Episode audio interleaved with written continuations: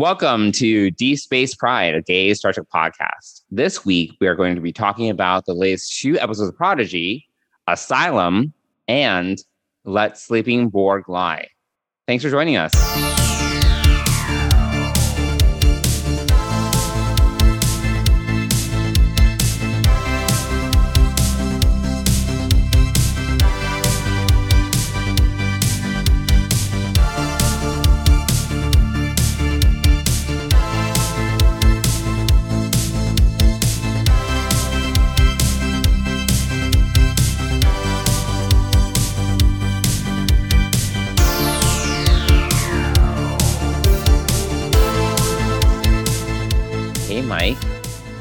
Hi, Johnson. Happy Thursday. How are you doing today? You are struggling, huh? I, I am struggling. Yeah, I'm not feeling the greatest right now. So, But the command of your your resources and your dedication to this podcast is bringing you here tonight. That's right. That's right. yes. And also You're the fact that you're traveling uh, this weekend, so we can't record it a later Well, time. it's not my fault that someone was also on vacation. Otherwise, more time. Yeah. But that's fine. We're both traveling for different reasons. yes. And this was the only common time that we could find to record your- our bi-weekly podcast. in your busy social calendar, might I add, as well. Yes. No, my calendar is very, very swamped. Next weekend, not this coming weekend, this weekend, this coming weekend, I'm going to be in LA. Next weekend, I'm hosting two Friendsgivings, one on Saturday and one on Sunday, which I'm already dreading, but that'll be fine. And I, think, I feel like before we know it, November's going to be over. It's going to be so fast. I mean, it's already November 10th. So, I mean, know. it's a third Crazy. over. So, yes. And it's it's crazy. It's crazy. in, in 10 days, it'll be two thirds over. Yes. yeah, it's really crazy.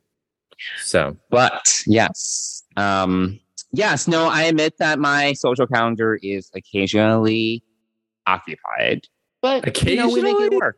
occasionally, that is a false statement. False Occasionally, statement. you are booked out for weeks on end with social things to do. Well, you gotta gotta plan it, otherwise it's not gonna happen, right? Sure, sure. Yes. Yeah. There's So- very little room for spontaneity, though, or last minute podcasting. That is not true. I have I have room for spontaneity. Oh, room, there- room. There's the high pitched voice right there. There it is. Yeah. The def- defensive high pitched voice. I have room. I definitely have room. Any Hmm, case, Do you? yes. Well, anyway. So yes. anyway, Are you excited about LA? About about seeing people in LA, your friends. Yes, no, and I am looking forward to it. I haven't been to LA since February, so it's been a while. Yeah. So I do have a client out in LA that I'm making a point of visiting. And I was like, why don't I go a couple of days earlier and see my so-called friends? So Your so-called going to- friends, is that what you said? what is this? Your so-called life? So you have so-called yes, yes. friends? So we're going to see each other. We're going to hang out. It'll be great. Um, yes. hopefully you because usually when I go to California for work, it's a whirlwind. I I land and I have meetings like right away. Sure. so I think this will help me to get more into the groove before I start just working. sure. Hmm. That's good. So yeah, That's like literally last time I landed and I went straight to the office and I went to the bathroom to just wipe myself down a little bit because I had been on a six hour plane ride and I had meetings immediately. It was like that. Yeah. It's just a little crazy. But. that is a little crazy.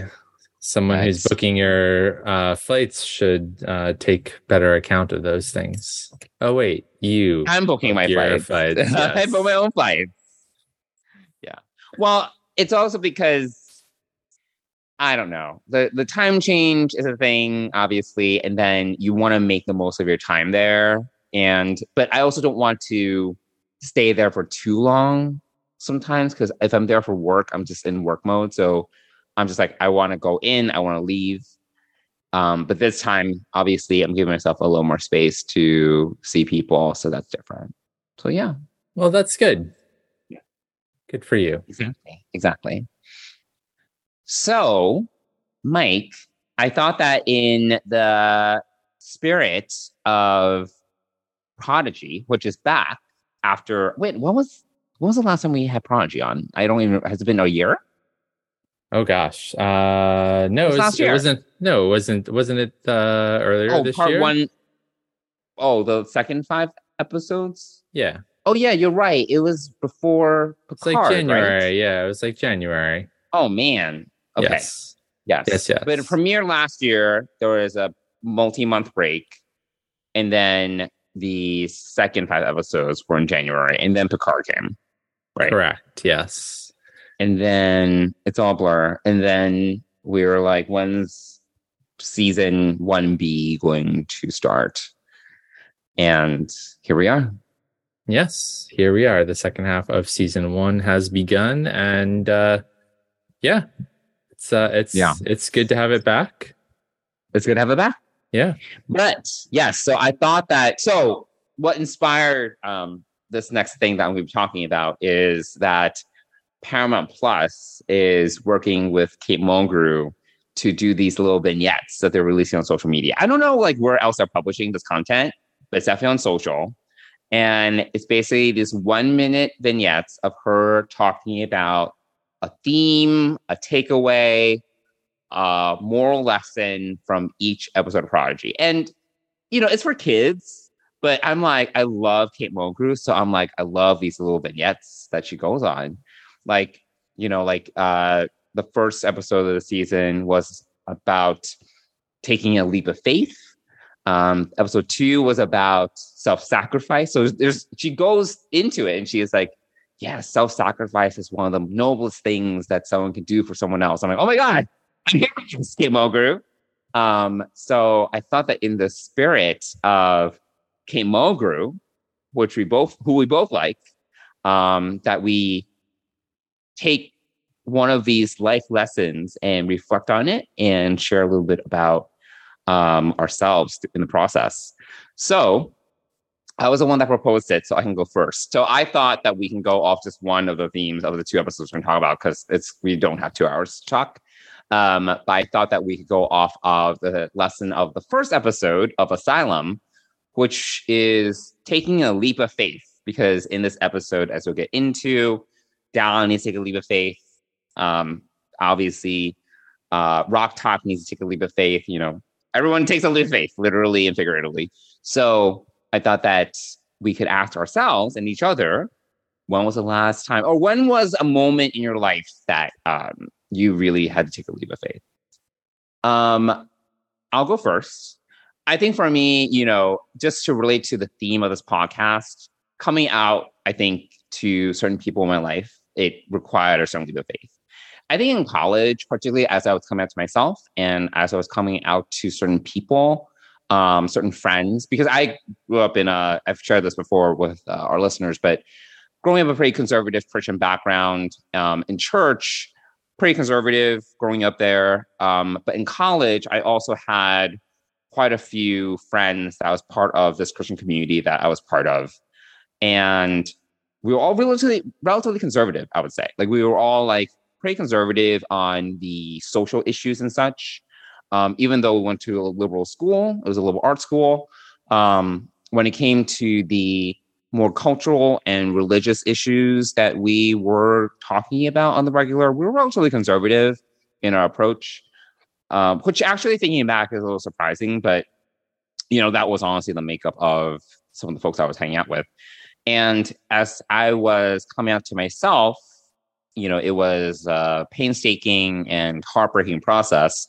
Um, but I was like, I need to share this with people. Um, and some of my closest friends were my college friends who were these pretty conservative, conservative young adults. And I really didn't know how I would, how they would take it. Um, I didn't quite know how they would react. Would they, you know, would they judge me? Would they kind of say like, "Oh, you can be part of our group"? I had no idea where it's going to go. And I think quite literally, I and figuratively, I had to really just take a leap of faith and be like, you know what? No matter what happens, it's going to be okay. Um, I'm going to figure it out. It will all be fine. It's a journey, and we'll see where we end up. And I think that it was a process. I think there was a range of reactions, but I think overall everyone was either supportive, straight out supportive, or they were like, you know, Johnson, I'm not sure what I think about it, but I'm here for you if you need to talk to anyone. And it was really, in the end of the day, a really rewarding. It was still a process, but it was a rewarding one.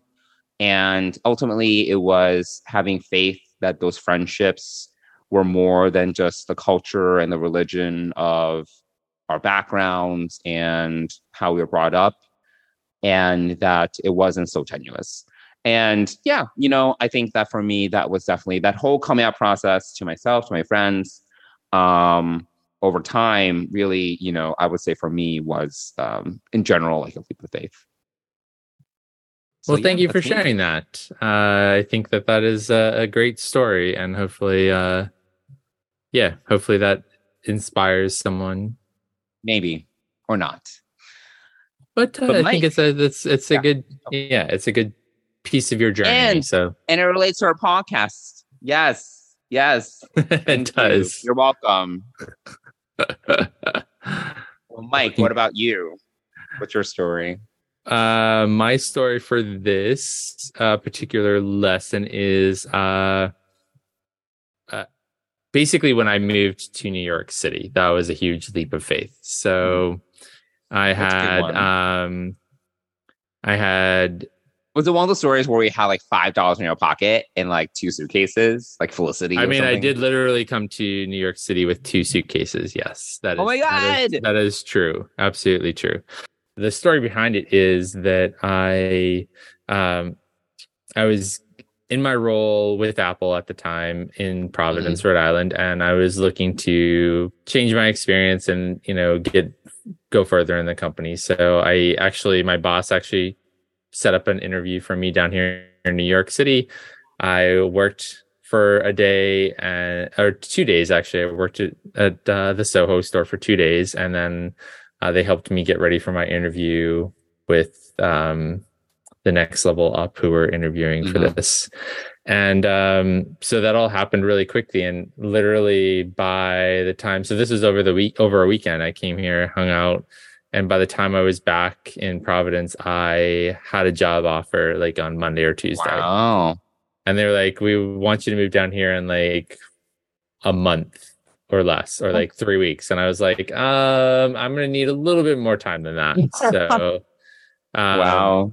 So I ended up negotiating it to move in six weeks uh, instead of three or four. And, sure. uh, yeah i i didn't i hadn't had a place to to hadn't figured out where i was going to live yet or anything like that. Mm-hmm. so um i reached out to a couple people and actually one of my exes actually said you can come and stay with me while you get settled in. So um which was nice at the time. Um so yeah. So i basically uh, wrapped up my life in providence uh-huh. You're like bye, Felicia's.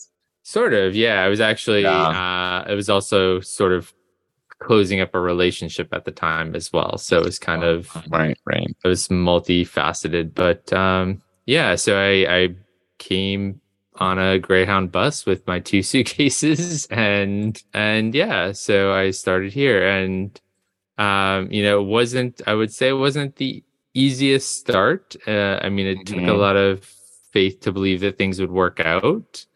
Um, mm-hmm. because my, uh, when I came down here, you know, I, I actually within like the first week or two, my ex and I got into an argument and then he was basically like, I want you out.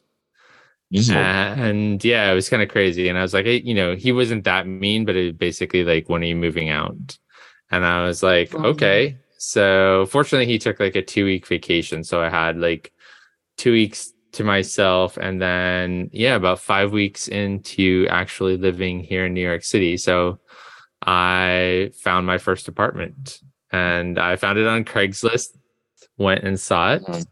actually i saw like three or four craigslist apartments so this is back when craigslist was still a pretty big thing and you could find people looking for roommates yeah. on craigslist and uh-huh. whatnot and so Um, so yeah, so that's how I found my first apartment and actually ended up living there for almost five years. So my Yeah. first apartment, which was literally uh like an eight by or maybe ten by six room.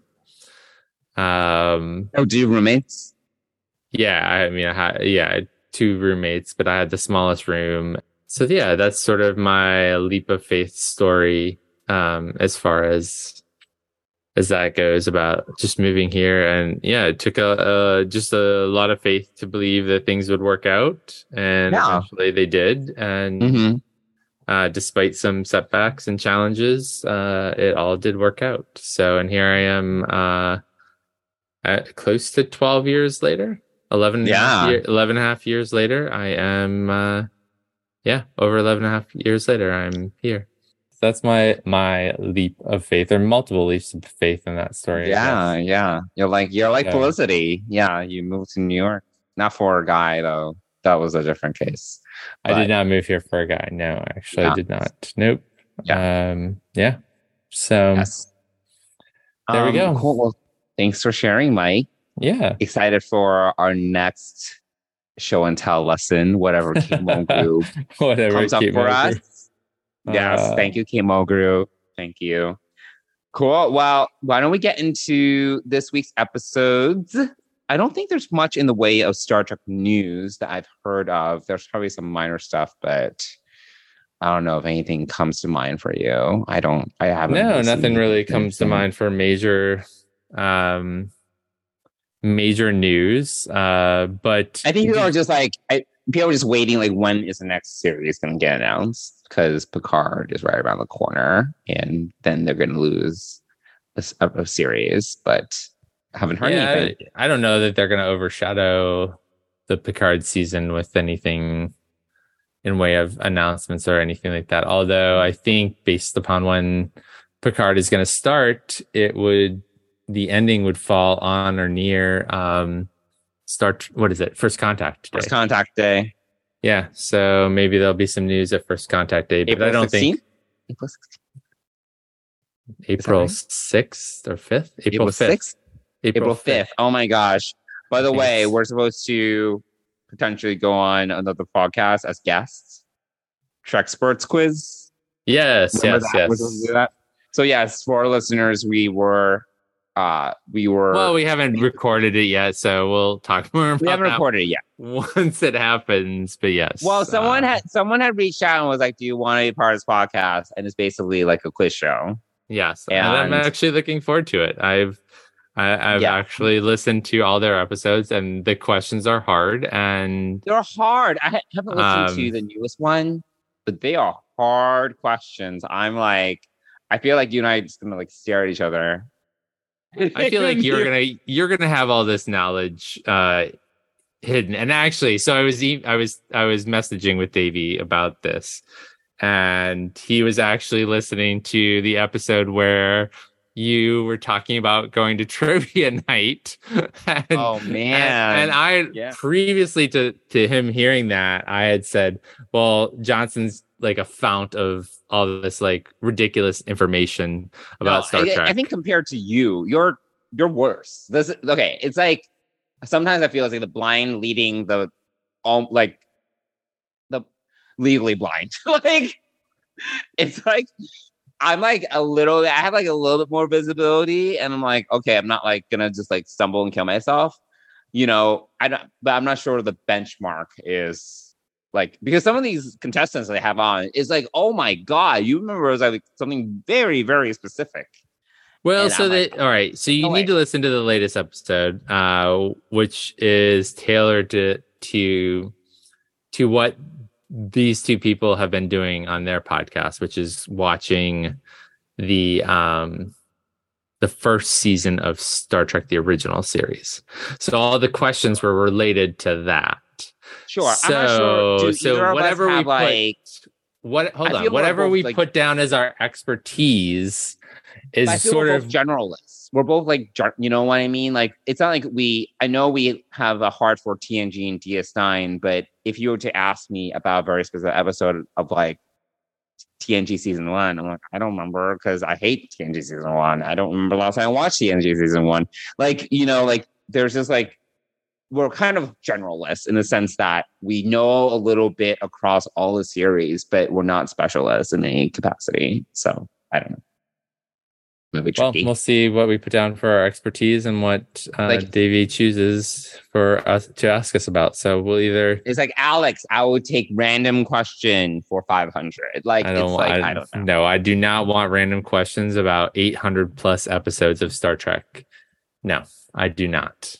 Anyway. That that would be disastrous beyond belief.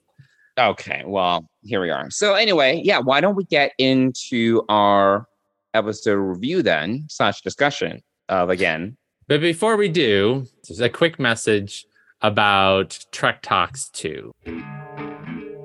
John Billingsley, Phil Phlox, Hollywood Food Coalition here. Guess what? Trek Talks 2. It's happening. You asked for it, you got it. January 14, eight hours of premium Star Trek entertainment, amazing guests, mad cappery, insightful social commentary, musical interludes. Support HoFoCo. Check us out at hofoco.org, helping people in need for almost 40 years. 10 a.m. Pacific, 1 p.m. Eastern on the 14th of January at trektalks.net. Live long and mark your calendars. Again, trektalks.net. So yeah, so hopefully you'll join us for Trek Talks 2, January 14th. And uh, we don't know the lineup yet, but we will uh there'll be more announcements soon, I'm sure. So as they firm that up. But uh now we can talk about this week's episodes of Prodigy. All right. Well, why don't we start with talking about Asylum, which is episode 11 of season one of Prodigy. So that relay station is part of the Federation. Rolling up in a stolen starship, not the best first impression. Either they like us, or this will get real awkward. Suddenly, that dream of finding a place where we all can be accepted is actually becoming real. Even I'm starting to believe. Ah, it's too tight. It's not too tight. You're just not holding still. There. Now you look like Starfleet material. They're gonna see right through me. Let them, because that's how you show them who you truly are. And if they don't like who I am, Sometimes the hardest thing is to take a leap of faith. Mike, what did you think of this episode? So I really enjoyed this episode. I uh it was great to see how nervous the crew was about going to Starfleet, but also how excited they were about this. So I was really on board for this whole adventure to begin with. I also love it when they wear their Starfleet uniforms. Cadet uniforms, I guess. Whatever they are. Whatever they are. Whatever they I, I think it's great. They look great in them. And uh yeah, and you know, so I love I you really get to feel their nervousness about doing this. Right. But also their excitement.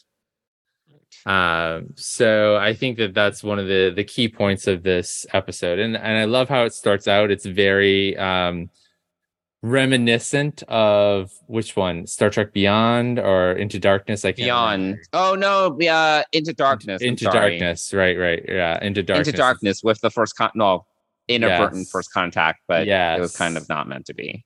Yes. So, So I felt like there, I, I, and I Even the music. Yeah, even the music yes, even you- the music is, uh, It's like the da da da da da. I was like, wait, that's like Yes. that's very beyond. That is that's very Star Trek. they also Michael use that in the subsequent episodes as well. Yeah, I'm like, So, yeah. huh, Well, that's Very, sort of, you know, I mean, JJ. Michael Giacchino, Giacchino. Uh, Giacchino. Giacchino, I don't. Giacchino, I don't know, um, wrote the theme for Prodigy, but obviously Nami is uh, is doing the music for the show, and she's pulling um, stuff from him. Yeah. Uh, but so anyway, somewhere that like she studied under him or something like that. Oh, pro- really oh sure. yeah, that's great. Um, which would make sense if that Yeah. was indeed the case. Yeah, so I think you know the opening was very much like that. I love how they're trying to do good deeds to ingratiate themselves with Starfleet, which I think is great. Um, Yes, to make up for stealing the ship. Stealing, but not stealing. You know, the- I know, you I'm aw- I'm well aware of the context, but this is you no, know I they're know, but they they're they they're reductive, right? They're kids, so they're very reductive about their POV. But I'm like, no, no, obviously there's more context. Yeah, no, they, I don't feel, you know, I think upon, hopefully, upon further inspection, whenever they do meet up with Starfleet, there is this sense that they didn't actually steal this starship, that they actually saved it. But anyway, um, so I really enjoyed this episode. I was super excited about two th- two things, or three things actually. One was that Gwyn is getting her memories back slowly. I'm glad they didn't drag it out because you know sometimes they'll like drag shit Yeah, out sure, sure, for yeah. many many episodes. Yeah. and that would be annoying. I'm glad she got it back within one episode. Yes. Um, And so that was the first thing I really liked. I, I was happy about that. I was happy that we learned what Murf is. He's a Mellanoid slime worm, which See, is that's a trivia question that you wouldn't have gotten, and I would not have gotten because I was I rewatched. Oh, yeah, you didn't know- you weren't like, paying oh, some sort of worm. Well, I watched it again and I caught it, and then I was like, oh, okay. But if you were to put a gun to my head right now, I would be like, what? no, yeah. I mean, I did just rewatch the premiere again this afternoon. So, Oh, okay. Well, but I, yes, I, that was actually the big trivia question that no one had gotten up until this episode, right? No one had guessed Right. what uh, Murf was. And so we, we now know what Murf is. We knew that uh, Rock is a Brikar, which is a reference to it's a book reference. It's a book reference to Peter David's um, Excalibur series Mm. um, with Captain Shelby and Mackenzie Calhoun. Um, and then we learn that Starfleet knows what Dal is, which is really exciting. Right. Um, And Right. to to have that message, But of course, that's not yet revealed. Right but i love that you know there's hope and uh, you know it's just a really cool um cool development for dal i think to know that Uh. someone out there knows what he is. So right, right. um that is really exciting. So uh those were my three favorite things. I think uh the seeing what the weapon uh that's on the pro- protostar can do is uh very scary number one. But number two i want to go back to something i said on either i've probably mentioned on our podcast but i've definitely mentioned on discovering trek my big uh my big guess was that something that's happening with prodigy would be the result of what happens on mars in um in picard timeline and so this is Oh, yes, really- I remember this. I remember you. yeah so I, I i i think that this was pretty significant evidence to the fact that whatever this weapon is is partially the cause of the destruction of all the starfleet vessels at uh utopia planitia in mars so um that was an exciting wasn't- see. didn't all the didn't all the vessels just get destroyed because of the androids? I I don't even remember all the details. yeah but i think something made them go bunkers right so i think it i think it's Like it wasn't that. I thought that was due to the Romulan espionage. I we remember, I remember talking We- about this. I don't remember the I don't think that we actually know. This was my my speculation all along. Though is what uh, the protostar had on, uh, like the Prodigy would have some link to, especially after we learned about Gwyn's father's like master plan about ruining the, the Federation. Um, Mhm. I kind of tied it together, but we'll see if if it ever ever is told again. So, I really enjoyed this opening episode. I I yeah, I felt felt like it was a great start to the second half of season one, and um, yeah, it was really great to see the characters are growing and developing and becoming a cohesive team. right. Um, Yeah. So that's what I thought about it. What did you think about this opening episode? Yeah, no, I realized this episode. I was like, yay, Prodigy is back. And we're both big fans of Prodigy. Um, and we're both really we're, we're both really big fans of season 1A, I guess I'll call it. So it was really nice for it to be back. And yeah, there were a lot of great moments in this episode. I one of my favorite moments I mentioned to you was when Dal was he was along the lines of where saying he was kind of nervous about Starfleet and he had that very uh intimate relationship with hologram Janeway. And they hugged, and I was like, oh, that's really sweet. She's like a mom figure, and it's like, you know, they trust each other. And that was really nice. I like that. And I think that I just really appreciate that we are seeing these characters grow and change and you know it's it's like consistent growth and it's not just like reverting back to you know because oftentimes sometimes it's like one step forward one step back. But in this case it's like growth that sticks and that's great. I love that. There's like serialized character storytelling you know? So um i am a big fan of what prodigy's doing with that um, I like our short but sweet scenes with Admiral Janeway. Um, the Janeway Chakotay shippers should hopefully be rejoicing because we get a it's a it's in the holodeck, but you know it's obviously like a like they hug, um, and they have a moment before Janeway freezes program, and you know I want to see more of Robert Beltran slash Chakotay on the show. And, you know, like obviously Admiral Janeway is she's obviously searching for the protostar, but she's motivated by Chakotay. You know, she she's on the she's the reason why she's doing all this is for Chakotay. And I'm definitely one of those people that I'm like, they should have gotten together. It would have been like very difficult to navigate and potentially inappropriate. But you know, you know, we talked about like you know, Voyager didn't have an HR department. Janeway touches everyone and puts her puts her hands on everyone. But the scenes that she has with Chakotay and the times in which she confides in him and vice versa, they had something special. So I'm a Janeway Chakotay shipper. So it warmed my heart to see them together once again. So that was great. Um, so yeah, that was great. Uh, I do have one thing I do have to say about Prodigy that is kind of messing with me a little bit is space seems really small. So in this first episode, they obviously reach they've reached the bound basically the boundary of the Federation. So it's a relay station. It's relay station, but basically they've reached the boundary of the Federation already. Um, and as we know, it's the Protostar engine that allows them to travel really quickly. So okay, but then the Dauntless is on the search, and then they get to Tars Lamora, and I'm like, wait, this was like, how long did it take the Dauntless to get to Tars Lamora? It hasn't been that long because the Diviner is adrift, but still alive. Um, you know, but he's no in some sort of, of you know suspended animation. Right. So but it hasn't been like I don't think it's been like oh, Voyager's traveled like Voyager, da- the Dauntless has traveled years to get to Tars Lamora, which is in the Delta Quadrant.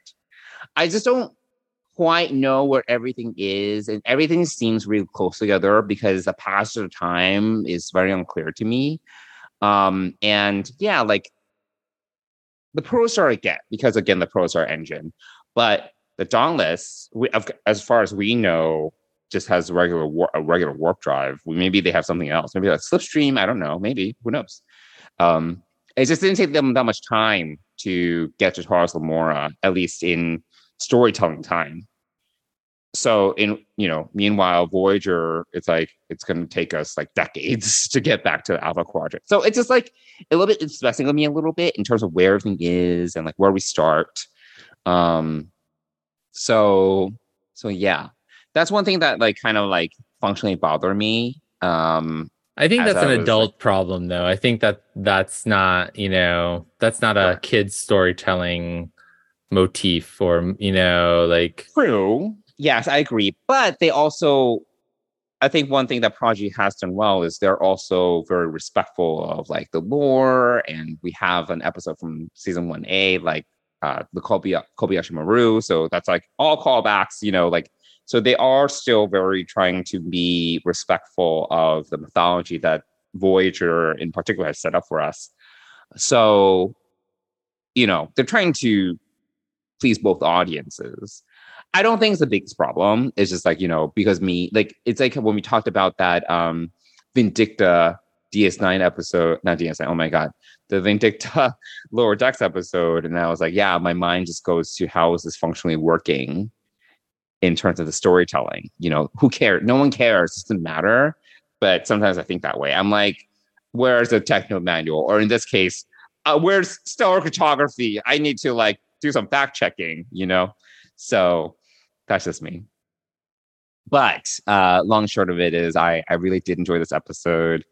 Thought it was a great return to our beloved cast and setting up that, um, obviously setting up the where we leave the episode with uh, Admiral Janeway finding the diviner and being like he has all the clues. He, you know, he has the answers, and that's setting up conflict, potential future conflict for Janeway and our protagonists. So, so yeah, um, I'm glad John Noble's still around. You know, obviously they they're not done with him yet, so you know he's a great actor. Yeah, I'm not really super Body excited summary. about having the diviner back in the mix, but um, but I understand the need for a antagonist in this. Uh, in this Well, I was hoping that kind of it would be like I would be kind of just like Admiral Janeway's the quote unquote antagonist, right?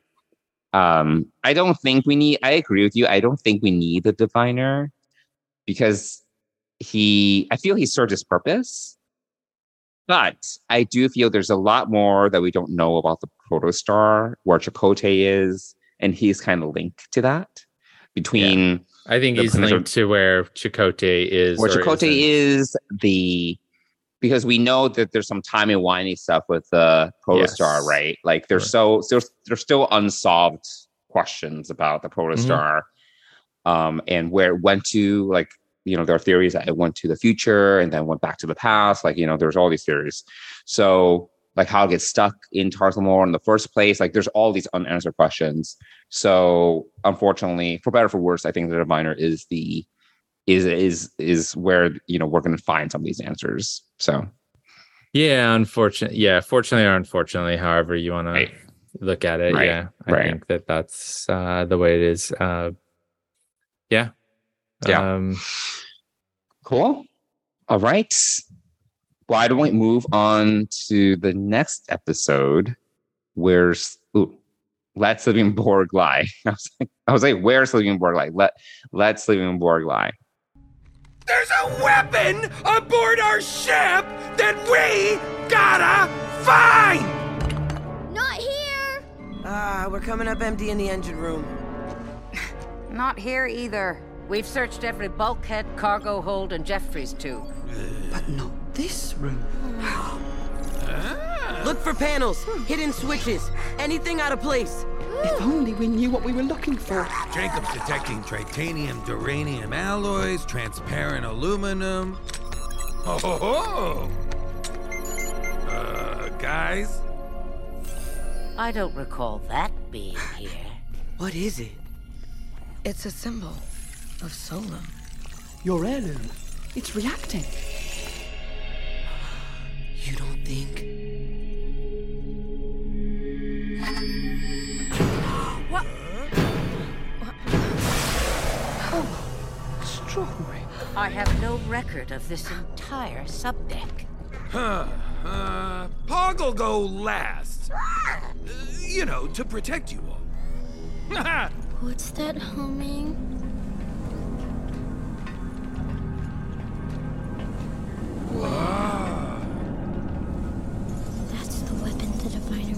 Talking about. I've never seen anything like it. It's like it's alive. then we need to make it not alive. How about we launch it out of an airlock? But then someone else may use it. Then let's take it apart. This is technology from the future. You can't just cut a wire.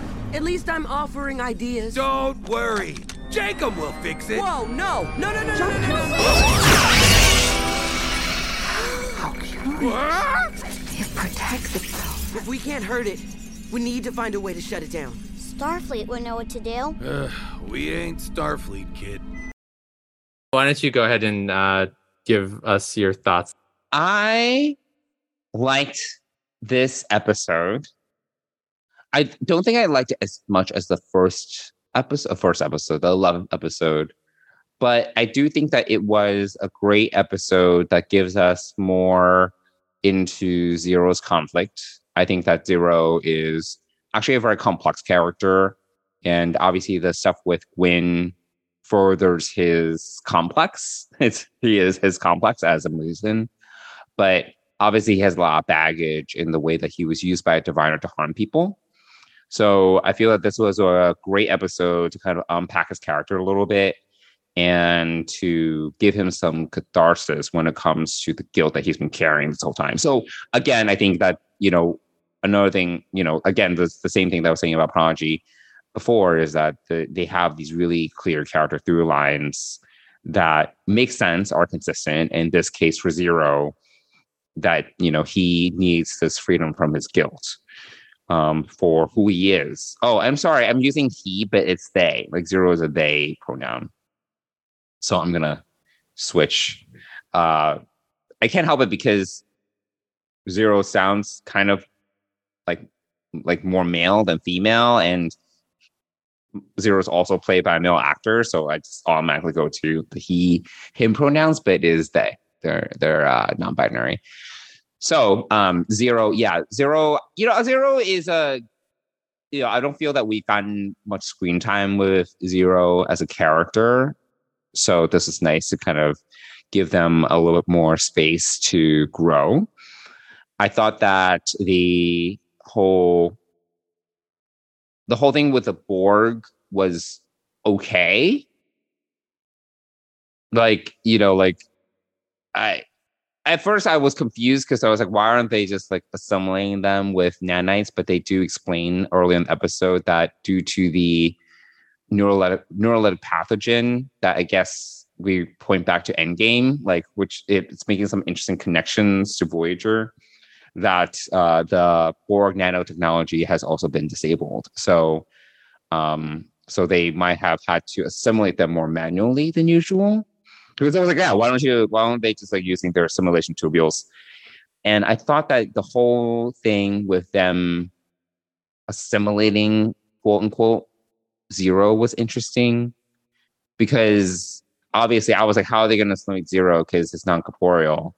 But I guess they're using their like psychic powers as well to do it. It was now, it was very like you know like kind of like I, I don't know, very, oh, it was unclear to me, but you know, having not having like not having not having biological components, I was like, how how are they gonna do this? So it's kind of interesting how they did it. It was almost like, you know, in like their mind the mind space of the hive and like in like zero and how they were doing it. So um it was like a psychic attack or something like that. So I thought that was interesting. Um but yeah, I mean like I didn't mind that the Borg, were, you know, sometimes it's annoying when they have the insert the Borg now because I feel sometimes they just do it to insert it. But I didn't mind the way that they used the Borg this time, and I thought that it was interesting. Again, that it points to Endgame, but then also points to some of the tidbits that we've gotten in Picard season two about the state of the Borg collective and how the effects of the neural pathogen that future Admiral Janeway released may have had lasting impacts. So I, I, I kind of like the fitting in where the mythology is and such. So that's always uh, something that I I enjoy. But yeah, no, overall, I thought this up. You know, it was uh, it was also us finding out about um, the the weapon, the living construct, as the Borg called it.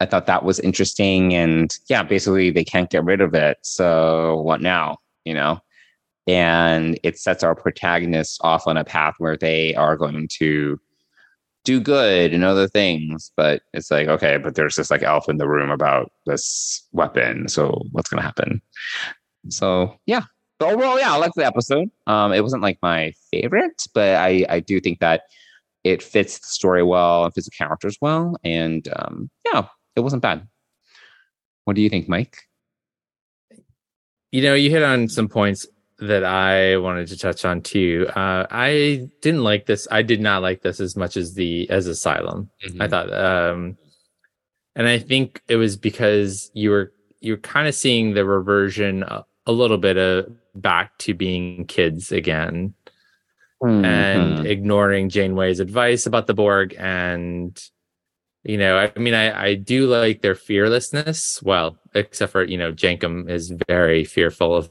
oh my god, Jankom's so annoying sometimes, but but also he is like not wrong. Um so there's that. Um there's that piece. So I, I think I was a little annoyed with their their their um ignoring Janeway's advice to get the heck out of there because Right, I I would right. get the heck out of there. I mean I, I well, the thing no is, we know more about Borg.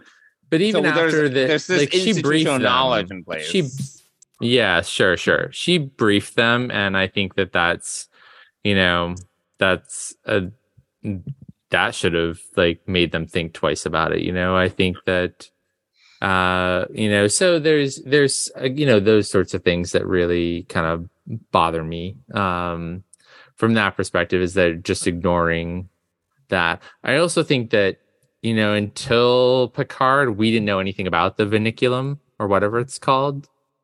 Um, um, no, we got that in Voyager. Oh, did we? Okay. Well, again, I'm not a Voyager uh, expert, so Yeah, that Um, episode "Infinite Regress" is where Seven See? starts to. this is what I'm talking Um, about. This is why you're gonna whoop my ass and try. It's tri- like random, but it's random. It's random. It's not like consistent. Like it's like the one where Seven develops multi like multiple personality disorder because the the vinculum basically causes um like mental barriers in her mind to break down or something like that. Yep. See all of that. That's see. Couldn't recall any of that if I tried for, for months. Um, but- months. uh, but anyway, uh, I don't know where I was going with that. So I, I thought that that was an interest. It was too easy to find that though. I I felt like we'd never seen that really too actively before, and until so my reference point is when Seven takes Elnor to the Vinculum in the defunct Borg cube that the Romulans are mining. Was it or the was whatever. it wasn't the wasn't the Queen's chambers? Oh, Like- I, I just assume it's all the same thing. I don't know. Whatever. Oh, okay. Well, it reminded me of that same sort of inner sanctum where, you know, I, I felt like they got there too easily was my main my main thing. Like well, they uh, just for a place wandered we've seen to- once or twice uh that we've never seen before and suddenly they have access to the hive mind um right. and know how to and, and figure out how to act easily and quickly so Mhm, mhm. um it's just uh yeah it's just really uh weird so you know i, I yeah I, so i didn't really enjoy this episode quite as much based upon and yeah i think it's just um those sorts of things i also feel like uh so the- so like the lack of like common sense, I suppose. Yeah, yeah. Which uh, you know, kids don't probably have a lot of common sense necessarily, but also their their desire for an answer to get rid of the living construct or the weapon, as it's called by them, before um Borg, name it. before the meet, they meet the Borg, before 0 Mhm. kind of gives them that name. Um, Do you think that the whole thing where I'll I'll be honest, the whole thing where they're like, oh, the Borg can help us figure this out. It was a little far fetched. yes, Like the way that they the logic little- of it, where they're like, oh, they can adapt to everything, so they can help us figure out like how to dismantle this weapon. I was like, does that make sense? Like just the I mean, well, the Borg didn't know what it was, so I mean, that's how we learn learn about it a little bit more about it. But you know, yeah, I don't really, I don't really understand that whole logic or lack of Yeah, logic. it was it was a little it was a little confusing. I Yeah. admit. yeah. so, um, yeah, and so, and ultimately, what we learn is that you they can't go to Starfleet because it will destroy Starfleet. So now they're now they're on the on the run, so to speak. Although they don't know that they're being chased by Janeway, Admiral, Vice Yeah, my Admiral, Janeway. Admiral Admiral Janeway. Vice Admiral Yeah. Janeway. Um, so they don't know that that's coming, but so this is going to be interesting. Um, speaking of Admiral Janeway on the Dauntless, I I'm I am still flabbergasted at the design of the Dauntless after that ship from Voyager, uh, and like the bridge layout being exactly the same as. The Well, is it exactly the same? I need to look at it again. Yes. The singular, um, like Defiant style uh, nav and helm, and then the screens. It's much the, more the beige color, right? The beige, the beige interior. color, yes, and but also the the auxiliary stations, um, and everything. So I just thought it was Oh. a little little too much, and, and seems a little non Starfleet um standard. But anyway, um, hey, you know, I love star starships, so it's it's fine. But uh, I just thought that was a little bit, a little bit off. Um, Yeah, yeah. but you know, uh, yeah. So yeah, I didn't really love this episode. Um, Yeah. so I'm hoping that, but we, you know, ultimately we do learn. I don't think I don't think it was a bad. I don't think it was a bad episode. no, I don't think it was a bad episode yeah. at all. I think this one was much more geared towards kids and their first Mm. experience with Borg, like a major Star Trek enemy. Right, right, right. Um, yeah. And so I didn't even put together all this stuff. So thank you for putting together all that stuff about why their their tubules of you know why they didn't inject them. Or why they could just like yeah, assimilate them the old fashioned So I just kind of assumed that they wouldn't do that on a kids television show and show that. So uh, that's why I assumed that they were doing it old school was because of that. just saying. So uh, I'm glad that you were able to maybe no, it, it it bothered me, but then I kind of like I realized you later. you like, logic yeah. logicked it out. I figured uh, we can't really show that to kids, so better not. But anyway, Mm, also it doesn't really help advance the storyline because you know you know Zero's going to save the day or does save the day. You don't know that for sure. sure, sure, gonna- yeah. They can't know, actually so- get assimilated. Yeah. Like that'll be a problem. They can't. So Right. anyway, um, but I mean, now this Borg cube knows that the living construct is on board the protostar, and Sure. yeah, that Yeah. that is not a great thing. I don't think so. Yeah, but I don't feel I don't feel they're they're gonna bring it back. Like from a storytelling perspective, I don't think. maybe not. We'll I don't, see. I don't doubt it, but I mean, who knows? And how how uh, Zero shuts everyone down? Like he frees himself in the in Viniculum. Is it the Viniculum? What is it called? It's vinculum, or is it Um, so vinculum, frees- or the vinculum? Um, but he frees himself by realizing he is already part of a collective and doesn't want to be part of Vinculum, this. vinculum, Vinculum. vinculum. Vinculum. Uh, so you know, I think that uh, that's a little, um, yeah, how he disabled all the Borg suddenly by freeing himself and then sending out this wave from his body, which is not explained at all. Other he than says that they he basically put them at put them back into like a dormant state. Yeah.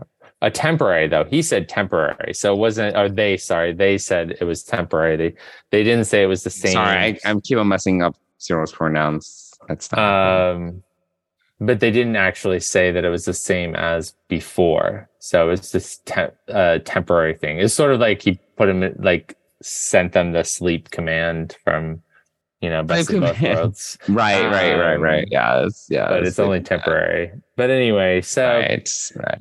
um, you know, there, a lot of questions about this episode. Uh, you know, but again, it's um, it's a kids show, so you got to remember that not everything logics out the way that you know adults Sure. want it to. So yeah, Yeah.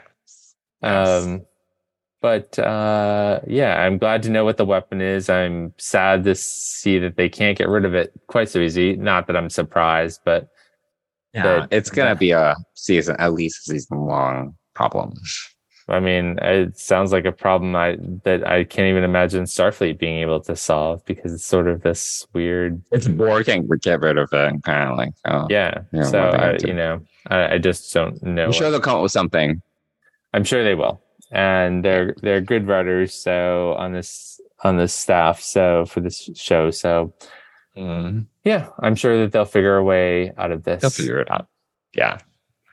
ultimately. So yeah, um, that's my thoughts on "Let Sleeping Borg Lie." Let Right. Sleeping Borg lie. Yes, correct. That is Borg. the I use the signature. Yeah. So Yes. Yes. Oh, and, Mur- and Murf is sick. No. So Oh yes, because he's gonna go. He's probably gonna start his metamorphosis soon. Yes. Um. So, but uh, they they referenced it in uh the in Asylum, and then they referenced it again here more so because he stayed behind and actually really was in- well. was was kind of curled up in his bed Poor at this point. Yeah, poor Murf. So I'm interested to see what a Mellanoid slime worm uh, is Yeah. going to metamorphosize into. Metamorphosize into. Yeah. Interesting. Um. Yeah. So there we go. There we go. That's it for these two episodes. Yeah. Mike, do you have time for some off topic?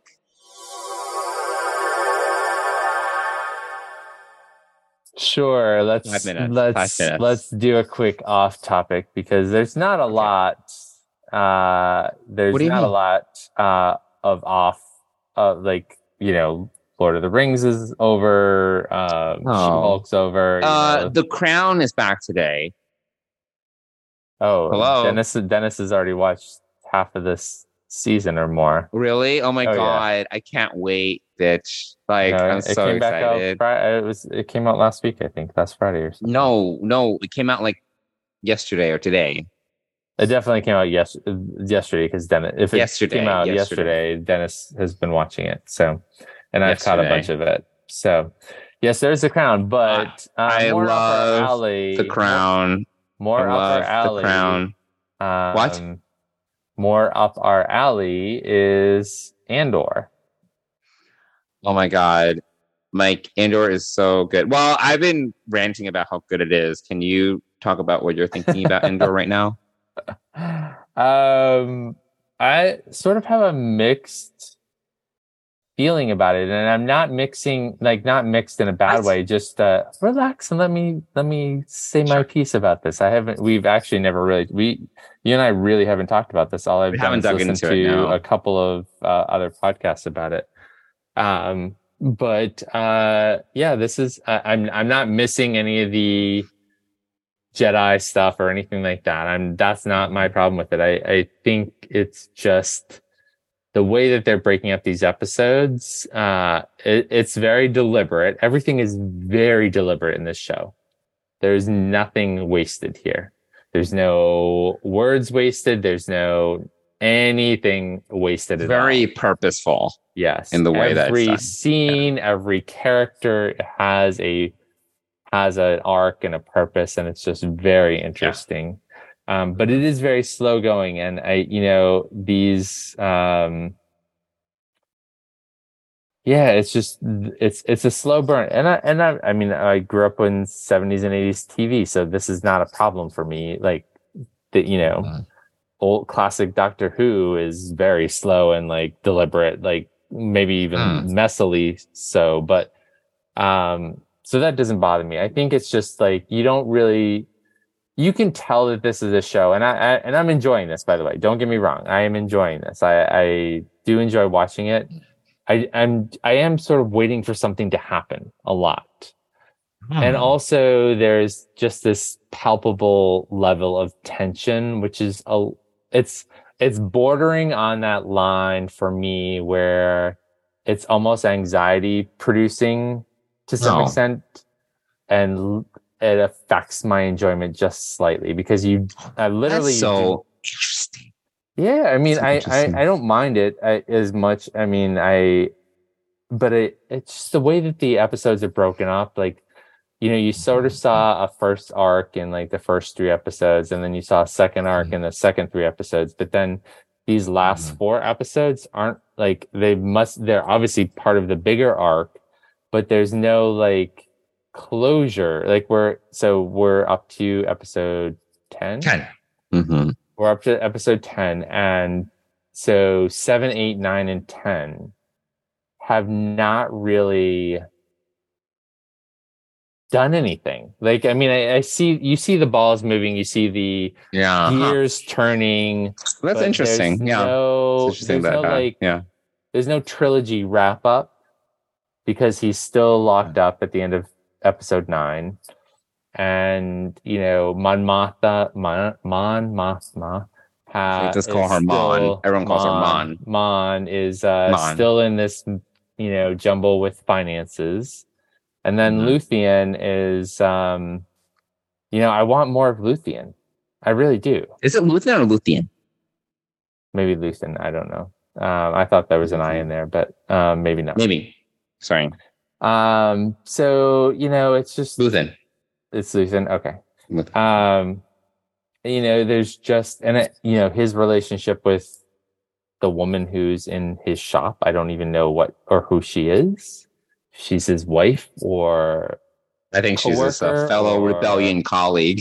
Re- rebellion yeah, sure. colleague. so you know there's just um yeah there's just a a, a lot there's a lot of subtext and like it's just yeah it's for me it's a little anxiety producing um but i Which I know you don't like because you did. That's why you didn't like Severance. It was too. It was too yeah tense yeah yeah so this is but this is star wars so i'll stick with it but i i also need like some sort of like method to the episodes Wow. i need i need like some i need some through story per episode that makes sense it's it's the literally of like the they day, took don't- up they it's literally like they took like let's just say these last six episodes so 7 Uh-huh. through 12 which will complete the first season they Uh-huh. took these they made one show andor th- for those six episodes and then they just, just started to like oh you know we'll cut it here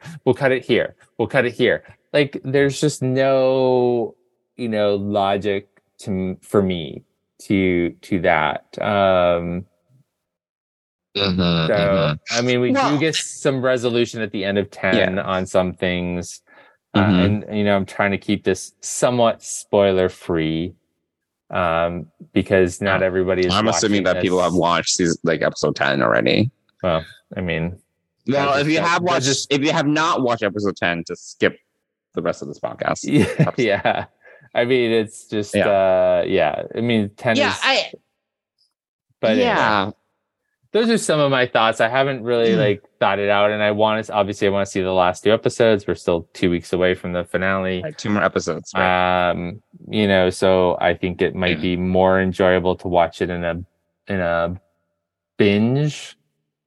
Maybe. yeah. Um, Um, yeah, I found it interesting. Yeah, I very different response. Like I, I, you know, when we when Andor first premiered, well, first of all, I was very excited for Andor for you know between the two of us before it premiered, and then when I first when we first started watching it, I thought it was super. I thought it was tough, like to watch the first two episodes because they were very very deliberate um, and very slow uh, in terms of the build up.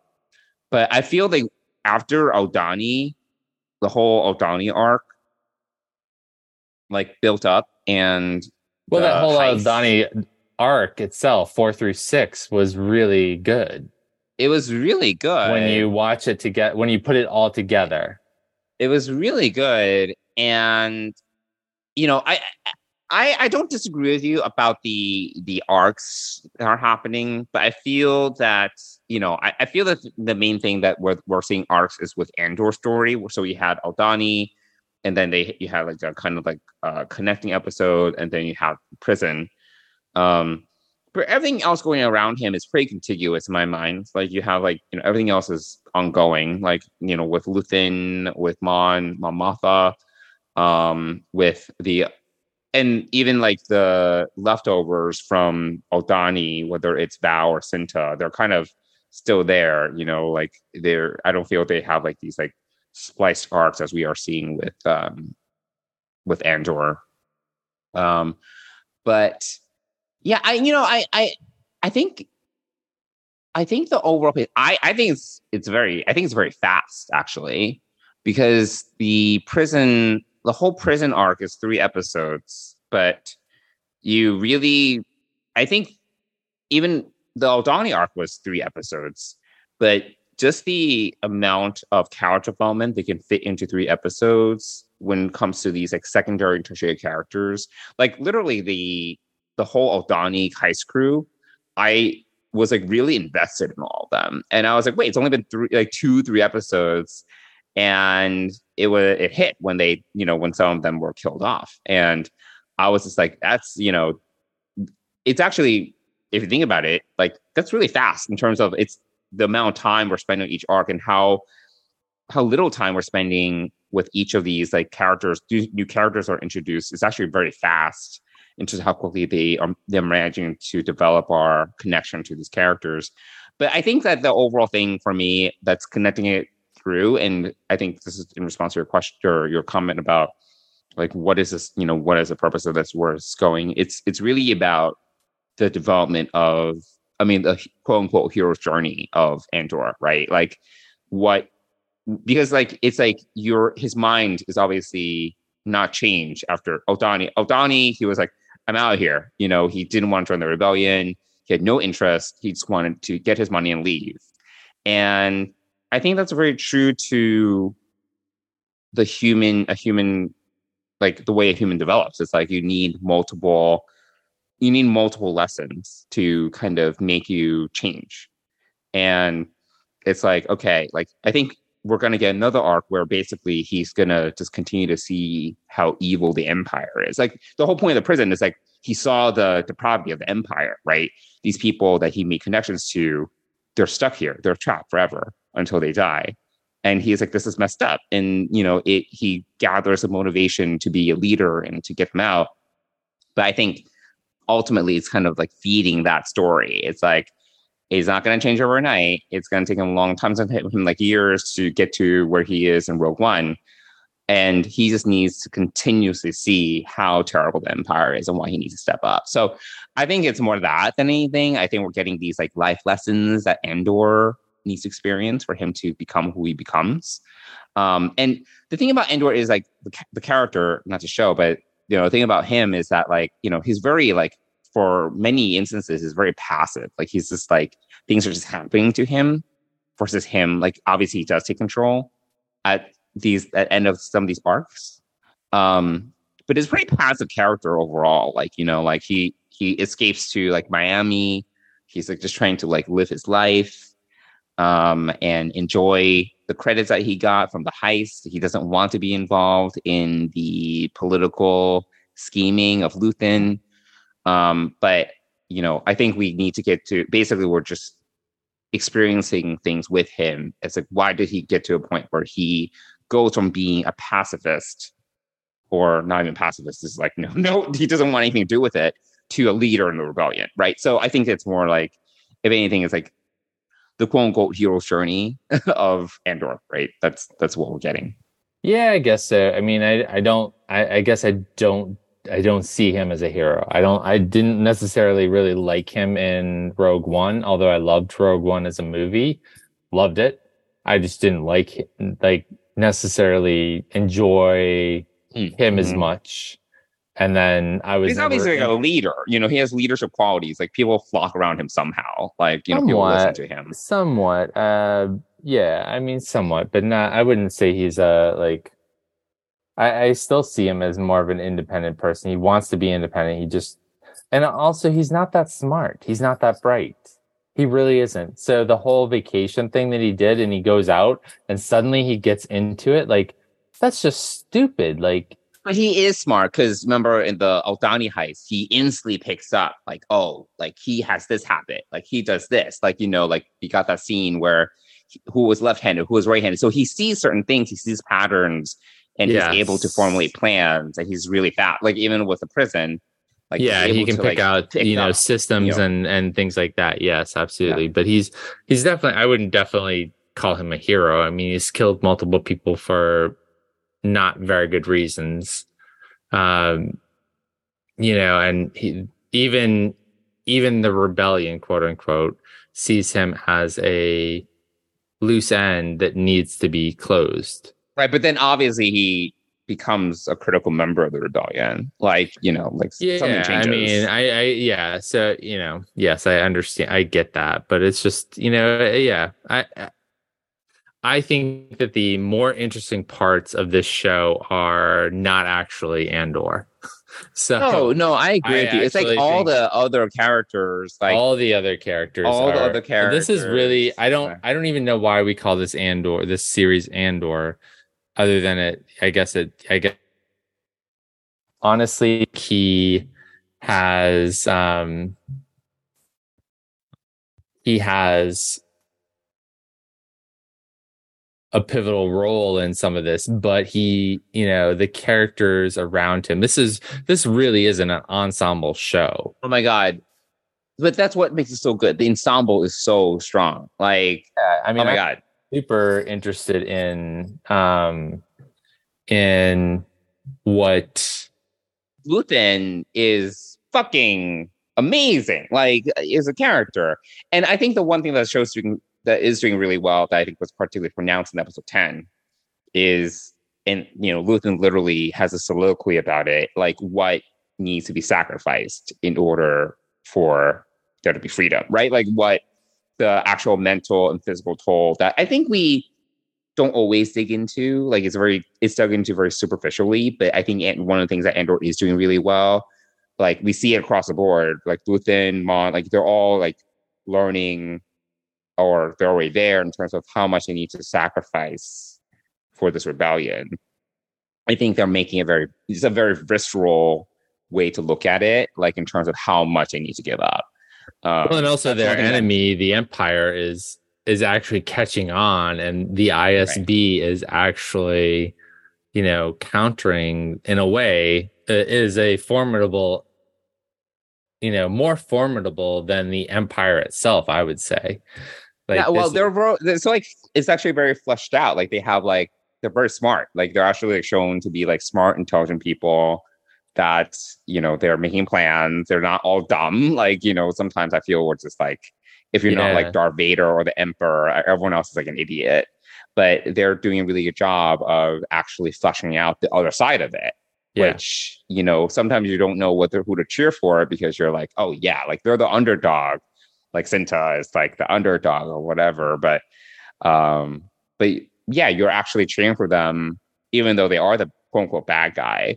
But I think that's what Andor is adding so many layers of gray to both the people involved in the empire as well as rebellion, right? Because I don't know if you can say Luthen is a good person, right? Like that's debatable. I think that's the whole point. Like, is Luthen a good person? Like, sure, he has, you know, do the ends justify the means? Like, that's the whole point of this character, right? Um, but that's not again one thing that Andor's doing really well in terms of layering on the complexity of each of these characters. And it's like, who's good, who's bad, who knows? You know, like I, I think it's very interesting. Yeah, no, it's it is very interesting, and um, yeah, I'm. I, I mean, I, I'm enjoying it. I'm definitely here for it, but And I Uh, love the it's so intense. I actually really like that. I'm like, I, I'm here for how intense it is. it, yeah, it how is- everyone is like stressed out. Like literally, you can tell everyone's stressed out on the show. Um, because it's like you know they're it's they're all like on the verge of getting like like murdered or caught or something. Like something's just around the corner, and I love that. I, I just like yeah, there is that. I I I know what you're saying, but for me, I kind of compartmentalize. Yeah, I mean, I, I'm I'm looking forward to see how this kind of wraps up this season. Uh, you know, the next two episodes and where we're left, and then I think I can better judge it on on the whole, um, Mhm. the whole. Piece. But you're right. Maybe it's like one. Maybe if they binge it, it's like it feels very different. Yeah, I I mean, I think yeah. you know, I think that we sort of saw that with Obi Wan Kenobi as well. Um, although I think that that that had more very well defined episode right. It was it's also six Uh, episodes versus like 24 you know? Yeah. So like they're taking their time for sure. they are absolutely, and and let me just say this: visually, this show is amazing. It's- visually they is amazing. They did, I don't know, you know, and and the writing is, I mean, um, Beau Willimon is writing these latest episodes, but you Oh, know, so good the so good. Oh creator, the creator, um, Toby Haynes, I want to say, um, is his name. Uh, and I'm sorry, I don't know his name off the top tony of my head, gilroy Tony Gilroy, thank you. Um, don't know where I came up with that name, but anyway, toby Uh, um, Oh my god. But anyway, sorry. I you know these behind the scenes, I see them and I don't memorize them. Uh, but you know he he's done an amazing job at creating a world and uh and uh, and uh, you know he's directed a number of the episodes as well. So It's so well fleshed out. Like it is, and it is. It's just I think I in the cinematography, everything, production Yeah. values, it looks amazing. yes, absolutely. Uh, across Music, the board. amazing. Everything's so good. You know the the funny the the funny thing the only thing that bothers me about this show and it's not about this show I think it's about the Star Wars universe in general is that it's literally just push but run by push buttons. Like there you know it's some it's it's an alien to me it's an alien way of controlling the ships. They do this in the bad batch. Like they're so they're so great in the sense of they're very they stick to like the red and yellow and or the red and the white buttons that control all these things and people know what buttons to push with very little ba- with you know almost basic style graphics on their computer screens and whatnot it's just Mm-hmm. it's just that for me is the most frustrating part of this because you want to know what very specific. it is because you you want to know like well what are what buttons are they pushing like what does it do like why isn't it But you know, like, I think Star Wars has not been, you know, there has. I'm sure there's a technical manual, but they're not like it's not like Star Trek where I there's know, like it's not. They're not. They don't care about like the systems of the sci-fi. yeah no of I know right? yeah no but it's it's just one of those things that sticks out to me when I see people pushing buttons like how the hell do you know to push that button like like it they're not labeled Well, that happens in Star Trek like- sometimes too. That happens in Star Trek sometimes. Sure, like sure, they're, they're pushing, Yeah, they're I- pushing like the same button over and over to look like they're Yeah. doing something. But Yeah, it's I like, mean, are you doing anything? it's not yeah it's definitely not graphics heavy on the uh, operating systems of the Star Wars universe Oh, that's yeah, that's very on purpose. Um, it's very, it's very analog, right? anyway so yeah no i'm anxious to see how this wraps up uh this season one wraps up and to see how i feel by the end of it but I love the Um, actress that plays Mon Mothma. She's amazing. Like Jen, Genevieve yeah i mean she's really uh, good. yeah she is she is excellent uh the She has great poise. I'm like, I wish I had so much poise. I don't have poise. well Let's and and uh what is what is the isb woman's name who um, oh meero or whatever yes, Dedra, Dedra Meero. Thank you. dedra meero is Dedra an Meero. amazing She's great. she's great She's great. too. She's Yeah. great. She's great. But she's like Uh, what I'm talking about. She's like a very like you. You're rooting for her because she's like this underdog, mhm. and then she's like evil.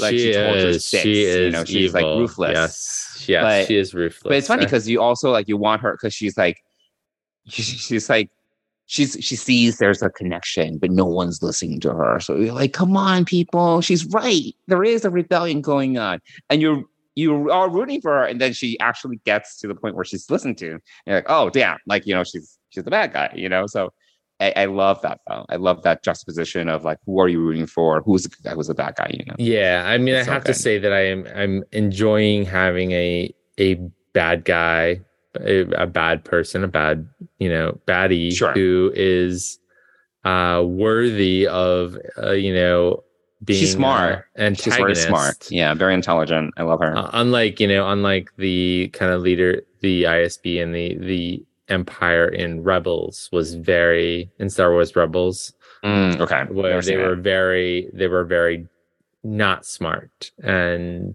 Yeah. Arrogant, and she Mhm. she had she has the skills to back up, which I she doesn't come off as arrogant at all, and she's No. just very strong willed and Mhm. has put this together. She's strategic, so it's just it's amazing. Uh, you know, you know, yeah, you are sort of rooting for the baddies in this in this one sense. Um, Right. but she is kind of surrounded by some idiots. Um, uh, I don't know. It's like her- it's like, but that's it's not that's the thing. I don't know if they're idiots or they're just stuck in bureaucracy, right? yeah, that's the other yeah. thing we're No, I think that about. that's I think that's that the other that's thing. the thing. Yeah, We're, that's the other thing that's so interesting about. Um, and, and I know that Tony Gilroy is doing this on purpose, making the empire relatable to corporate America. you know, it's like yeah, people Yeah. are operating in their silos and lanes, and there's paperwork and like meetings and like Yep. like you know meeting after meeting. it's like you know like, but that happens a lot. Like people just like think about their Absolutely. lanes, think about what they're they're only care they only care about what they're responsible for and what they're tasked with, and that's why Yes. Judge yeah. Ramiro succeeds because she's like, okay, the rebellion does not operate in the silos that we created, right? It's so true. Like that was a great line. Um, like we're functioning bureaucratically, but the the rebellion is not thinking the way we are. Right, yeah. That was a huge Oh. revelation, I thought. So But there's like a lot of that, like all those like really good nuggets that I'm like, oh my god, like you know, that's so smart. Like just like in the writing, you know, like how they're kind of evolving these characters. Um, anyway, I can go on Yeah. and on. We can probably have another podcast about just Andor, but right. it's late and we're done. It is late, and so we're gonna wrap up our dis- off-topic discussion for now. But Yeah, Um, maybe we but should have a before we bonus, head out- bonus about Andor. Anyway, go, well, so, Yes. so those will have a bonus about the Expanse, but that never happened. Um, Oh, another right, right, right, fantastic yes. show, layered show. Yep, Um, definitely. Mike, why don't you talk about our sponsor? absolutely. So, Fansets is the exclusive sponsor of the Trek Geeks podcast network and Deep Space Pride. And uh, they've just redesigned their website, which I wanted to give them kudos for that, and also share. You know, they've got a Doug Jones, some new releases related to Doug Jones, which he's a friend of the show. Um, so go on over to fansets.com, check out all the pins that they have. Uh, so they have these three new Doug Jones and Captain Saru pins. They're amazing. They ha- now have the La Sirena emblem uh, pin, as well as they've added the um, two more ships to the Master Ships collection, which includes Voyager and the Defiant, plus a whole lot more. Uh, their deltas are amazing. I've gotten several of them. And uh, yeah, head on over to fansets.com, put a bunch of pins in your cart. Uh, if you put the code Trek Geeks, all one word, all caps, in at checkout, you're going to get 10% off your order. And if your order is over $30, you're going to get free shipping in the US. And we want to thank our friends at Fansets for being the exclusive sponsor of Deep Space Pride and the Trek Geeks podcast network. Thanks, fansets. All right. Well, that does it for this episode. We would love to hear from you and would love to get your thoughts on Prodigy season 1B or Andor or The Crown. I'll take it. I'll take all of it. so if you do want to reach out to us and talk about any of these topics, uh, you can find us. I was like, you can something. You can find us on Twitter and Instagram, Twitter and whatever it's like, Twitter and Instagram at DSpace Pride, or you can email us at the Space Pride at gmail.com. There we go. There we are. Cool. By the way, the crown, uh, uh, what I've what I've watched of the crown is is pretty good. So wait, so have you watched the first four seasons? I have Or here and there. off it here and there. Yes.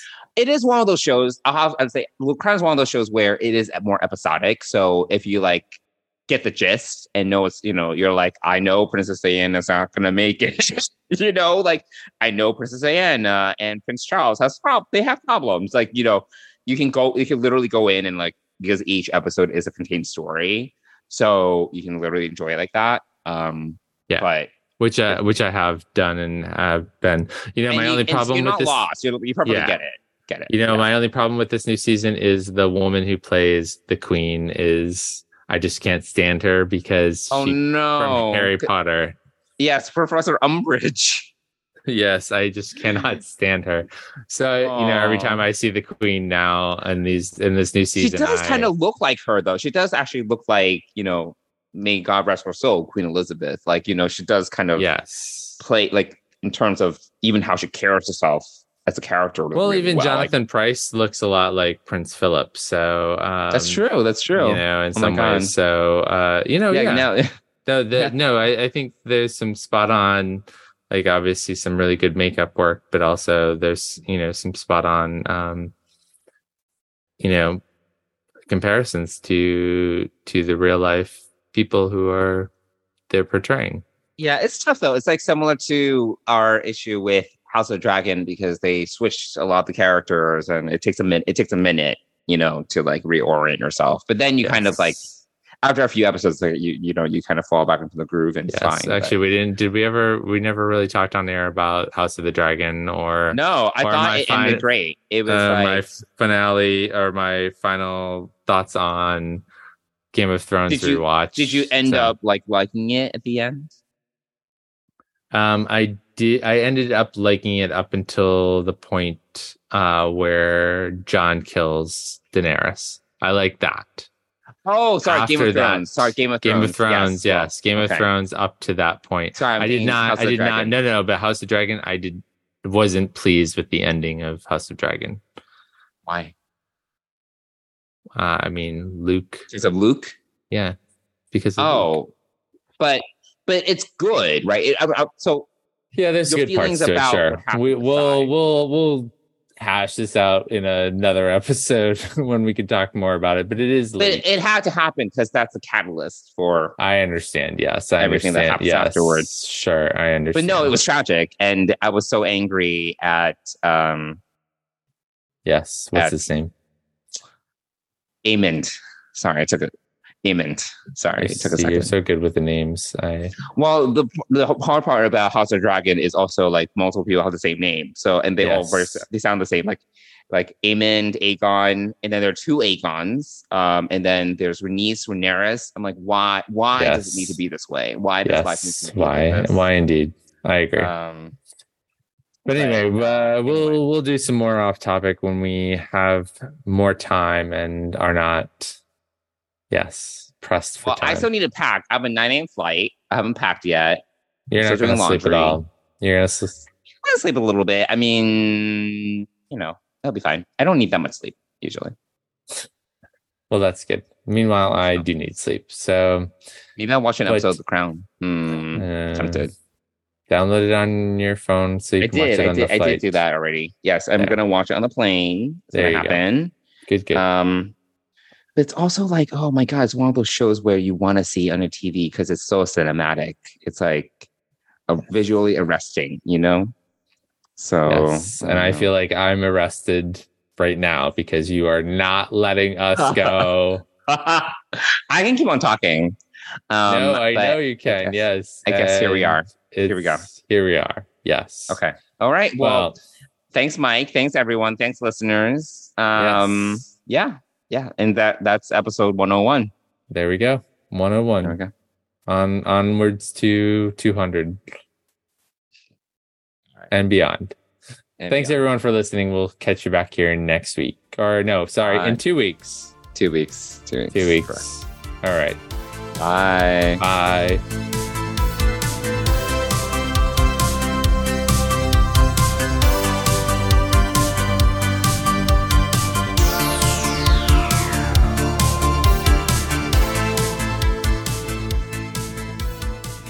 Space Pride is a production of Coconut Media Works. Executive producers Bill Smith and Dan Davidson. For more great Star Trek discussion, discover the other shows of the Trek Geeks Podcast Network at trekgeeks.com or find us in Apple Podcasts, Spotify, or your favorite podcast app.